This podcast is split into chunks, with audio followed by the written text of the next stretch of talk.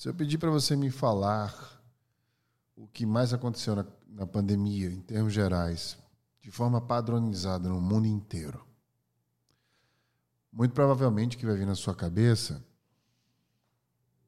seja uma das coisas que as pessoas ficaram mais em casa.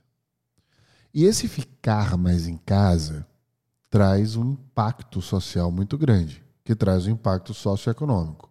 Por isso, criou-se uma grande discussão, que foi entre a humanidade de cuidar ou não das pessoas versus cuidar ou não da economia. Poucos países conseguiram fazer as duas coisas ao mesmo tempo de maneira aceitável. A maior parte do mundo escolheu entre uma coisa e outra, dependendo aí da filosofia política de cada país e dos seus governantes. Mas o ponto de interseção é que o mundo ficou mais em casa. Isso trouxe vários impactos até ambientais. A gente viu até golfinho transladando aí nas águas límpidas, quem diria, de Veneza. Agora, e o impacto na vida das pessoas de forma mais direta? Que tipo de comportamento você acha que teve maior impacto dentro das pessoas, estando elas em casa? Existem alguns, como a saúde mental delas, por exemplo, que foi um dos temas centrais dessa pandemia, que fez com que, inclusive, o mundo do trabalho, o mundo corporativo mudasse em diversos aspectos. Algumas pessoas ainda estão tentando voltar ao que era antes da pandemia, mas a gente sabe que dentro da humanidade alguma coisa mudou. Foi obrigado a mudar. Outro impacto importante, que é o centro deste episódio de hoje, é o impacto do consumo. Não pela perspectiva de consumir, mas o que gerou isso na vida da profissão, do trabalho das pessoas. A pandemia fez com que você ficasse em casa e começasse de maneira acelerada a consumir muita coisa online. Muita gente ficou famosa durante a pandemia, conseguiu diversos seguidores. Muitas empresas começaram a vender muito mais na pandemia. E como as vendas estavam vindo pelo mundo online, por estarmos em casa, as grandes empresas da internet começaram a ganhar muito dinheiro nas vendas, na estrutura de distribuição delas e principalmente na publicidade. Isso tudo fez de forma massiva crescer um mercado que começou a contratar massivamente pessoas para que pudesse atender essas demandas tamanhas que nasceram devido a esse comportamento novo dentro de um período onde estávamos enclausulados. O fim da pandemia fez com que essas pessoas fossem para a rua, vivessem novamente muito parecido com o mundo antes da pandemia, inicialmente. Depois começou a acelerar este processo de irmos para a rua. E cada vez mais, mais pessoas iam para a rua. Não precisa ser lógico para entender que o fato de irmos mais para a rua fez com que a presença do consumo nestes ambientes aumentasse, diminuindo o consumo online porque não estamos mais tanto dentro de casa. O que você acha que isso causou? Estamos vivendo nos últimos 15 meses uma outra pandemia. A pandemia dos layoffs. E é por isso que no No Brain Again Cast de hoje você vai entender o porquê que ter uma carreira e quem tem uma carreira nunca pode ser demitido.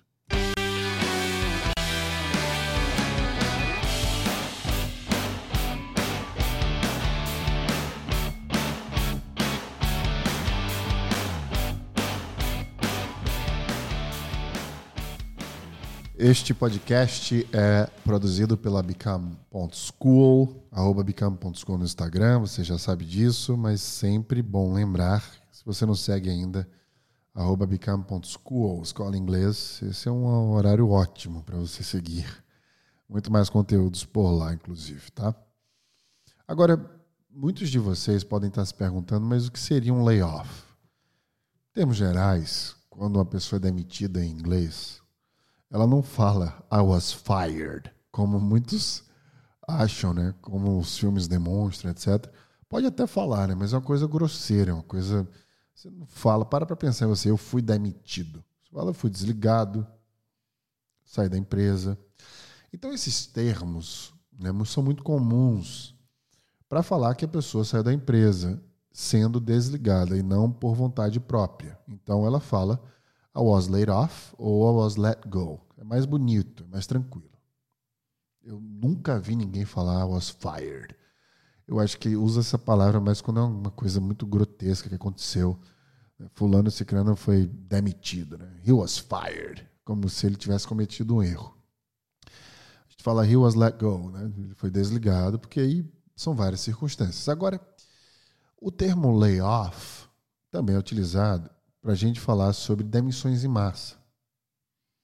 Então, layoff é como se fosse também um movimento de demissão. Em inglês se utiliza mass layoff para dizer né, demissões em massa. Então vamos aqui, toda vez que eu falar layoff, entender que eu estou me referindo ao processo da demissão de muitas pessoas, não uma só. Essas demissões acontecem normalmente por condições econômicas ou por falta de trabalho. Ou seja, se a gente pegar o cenário da pandemia, criou-se várias necessidades de cenários de trabalho diferentes que as empresas não tinham. E era um cenário socioeconômico diferente. Então, começaram a contratar pessoas. O problema é que quando essas empresas crescem desaceleradamente, eu vou falar mais sobre isso daqui a pouco também, não existe um controle de qualidade. Existe uma meta, essa meta é dada, as pessoas começam a buscar outras pessoas para bater essas metas, para ter pessoas ali. E, normalmente, devido ao timing, né, esse tempo que se dá para poder contratar, acaba que a qualidade cai um pouco. Se a gente analisar as empresas que fizeram esse movimento agora, eu não vou precisar nem falar muito, você já vai entender que realmente são empresas que se beneficiaram, mas demais durante a pandemia eu lembro que os papéis, as ações dessas empresas valorizaram demais durante a pandemia. Eu lembro de pessoas, para dar exemplos mais pessoais, que entraram na pandemia com 5 mil seguidores e hoje tem 100 mil, 200 mil, 700 mil seguidores. Porque as pessoas estavam em casa consumindo conteúdo. Quem tinha estratégia, quem abraçou isso como trabalho, cresceu bastante na pandemia, vendeu muito na pandemia. Agora chegou a recessão econômica. É hora de pagar essa conta. Porque, de acordo com essas próprias empresas, eles contrataram para um período economicamente diferente para o que encaram hoje. Isso, sem tirar nem pôr, foi exatamente a frase que o Google disse ao anunciar a demissão, agora há pouco, de 12 mil funcionários. A gente sabe que o Google é uma das maiores empresas do mundo, uma das empresas mais valorizadas do planeta. Com um número massivo de pessoas empregadas no mundo inteiro. Vai fazer um corte de 12 mil pessoas. A Meta, antiga Facebook, vai fazer um aliás, desculpe, já fez um corte, empresa que eu trabalhei a propósito, de 13% da sua força total de trabalho eu tive diversos amigos impactados. Meu ex-chefe, vários amigos diretos, pessoais, etc. Muita gente impactada por esse layoff. Possivelmente, se eu estivesse na empresa, eu teria sido um deles, porque eu não conheço ninguém do meu time que ficou na empresa. Todo mundo foi laid off. Todo mundo foi demitido da empresa, desligado nesse movimento. O Twitter anunciou 3,7 mil demissões. Netflix, veja, imagina o número de pessoas. Deixa eu fazer uma pausa aqui para vocês entenderem mais ainda. Imagina o número de publicidade que entrou no Google e no Facebook durante a pandemia. Imagina o número de publicidade que entrou no Twitter durante a pandemia. Imagina o número de call centers que eles tiveram que contratar, pessoas para gerenciar essas relações. Imagina o número de clientes que entraram novos ou que cresceram demais e precisaram de pessoas para gerenciar essas empresas, por exemplo. O Netflix, imagina o número de filmes, seriados assistidos, consumidos. Imagina o número de subscriptions, né, de, de pessoas comprando a assinatura do Netflix durante a pandemia. 2% de toda a sua força de trabalho no mundo foi desligada do Netflix. Microsoft anunciou também agora em janeiro 10 mil demissões. Imagina o número de computadores comprados durante a pandemia, trocados. Imagina o número de publicidade feita também nas plataformas da Microsoft, que tem o Bing, por exemplo, que é um buscador que é competidor do Google, apesar da margem ser pequena de mercado deles. Imagina o número de periféricos como mouse, teclado e afins que a Microsoft também vende. A Amazon anunciou 18 mil demissões. Imagine o número de compras que foram feitas na Amazon durante a pandemia no mundo inteiro para ela poder contratar. Imagine o número de entregas feitas pela Amazon. Salesforce demitiu 7 mil pessoas. Também uma empresa digital. Mas se engana quem acha que foi só essas big techs, ou seja, essas corporações de tecnologia que demitiram tanta gente. O Goldman Sachs anunciou 8% das, de demissões da sua base inteira de colaboradores. A Tesla anunciou 229 demissões de executivos. A própria Apple agora há pouco anunciou cortar pela metade o salário milionário de seu CEO. E eu digo mais, certamente também vai fazer esse movimento de layoff muito em breve. Esse movimento de layoff, eu diria que vai ser algo bem comum no futuro, bem próximo. Várias empresas vão começar a adotar esse tipo de medida para poder reajustar, recalibrar contratações que são feitas aí de vários times né, de forma desalinhada. Vários setores que cresceram muito e tiveram que contratar muita gente sem de fato um processo bem feito. Ou quando de fato o mercado, se for uma empresa aberta, estiver balançado, não estiver estável, essa empresa pode, sem nenhuma crise econômica, anunciar um layoff, uma reorganização. E note que em todas que eu citei, que são empresas abertas no mercado de ações, essas empresas, quando anunciam layoff, as ações caem, mas não se engane. Elas voltam a, voltam a subir porque o mercado, os investidores entendem que elas estão fazendo esses movimentos justamente para poder crescer melhor, com qualidade, reestruturar. Então existe um momento de tensão ali e depois uma reconstrução.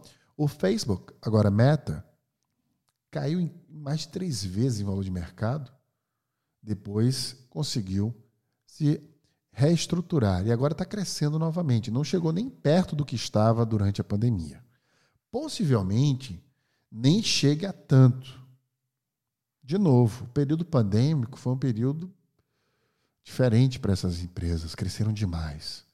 Mas vai chegar, vai se estabilizar muito próximo, eu diria, na minha visão, Facebook, uh, tecnicamente ali, especificamente, vai chegar a 80% do que era durante a pandemia principalmente com o movimento aí do metaverso chegando. Agora, como saber se sua empresa pode aderir ou não ao layoff? Eu já falei. Note se houve um crescimento acelerado e contratações em massa sem necessariamente respeitar os processos dela. Cresceu demais a sua empresa? Cresceu demais durante a pandemia? Cresceu demais depois da pandemia? Se cresceu muito, tenha certeza que em algum momento esse crescimento pode trazer algum reflexo que pode causar um layoff. E aí tem o mais óbvio, né? Crise após o crescimento, que é o que está acontecendo com essas empresas que eu citei. Se está acontecendo uma crise pós-crescimento, tenha certeza que pode acontecer um layoff. Agora, para onde vai tanta gente desligada? Porque muita gente, só nos Estados Unidos foram 50 mil pessoas desligadas até aqui. Existem gráficos analistas analisando, aliás, demissões de 2022 2023 agora já e totalizam 50 mil pessoas. Imagine o que está para vir ainda de empresas como a Apple, por exemplo, que tem muito mais pessoas do que a maioria das empresas do mundo. Sem falar em fornecedores e pessoas que trabalham em terceirizados. Então aí está uma terceira dica sobre possível layoff aí de indústrias.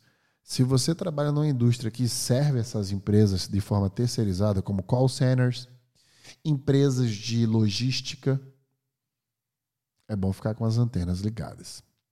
Essas pessoas, elas precisam entender para onde elas vão. E você que está me ouvindo também, mesmo que não tenha acontecido com você. Veja que se você tem um emprego, depois de uma demissão em massa, depois de um layoff, se você tem um emprego, você vai direto para o fundo do poço. Então eu vou repetir para ficar claro. A primeira pergunta que se faz quando existe um layoff, ou seja, uma demissão em massa, por exemplo, como várias empresas estão fazendo agora, a primeira pergunta que se faz é para onde vai tanta gente? Por exemplo, nos Estados Unidos, como eu falei, são 50 mil pessoas. Então, se essas pessoas têm um emprego, elas vão direto para o fundo do poço. Mas se elas têm uma carreira, ela vai seguir um plano. E pode até conseguir algo muito melhor do que tinha enquanto estava trabalhando antes do layoff. Se você tem um emprego, você tem uma chance muito grande de se sentir perdido depois de um layoff. Se você tem uma carreira, você tem passos possíveis que você pode dar para que você possa se reestruturar ou até dar um passo, inclusive melhor. Você não precisa ser promovido para dar um passo melhor ou estar com um emprego. Eu, eu, eu fui demitido cinco vezes na minha carreira em diversos países diferentes. E todas as vezes que eu consegui um emprego depois da demissão foi muito melhor do que o anterior em todos os aspectos financeiro, posicionamento e afins. Então, é preciso ter cautela em relação ao seu plano. É óbvio que nem sempre você deve buscar nuances como melhorar o seu salário ou, por exemplo, melhorar o seu cargo. Você pode, dentro do seu plano, entender o que é melhor para você naquele momento. Eu já fiz vários movimentos para ganhar menos, por exemplo, para trabalhar menos, para morar num outro país e aí minha intenção era ter uma carreira internacional, então não necessariamente o dinheiro ou cargo ou status era mais interessante. Então melindre o que é importante para você. Você precisa de cautela no próximo passo. Aí está claro, né?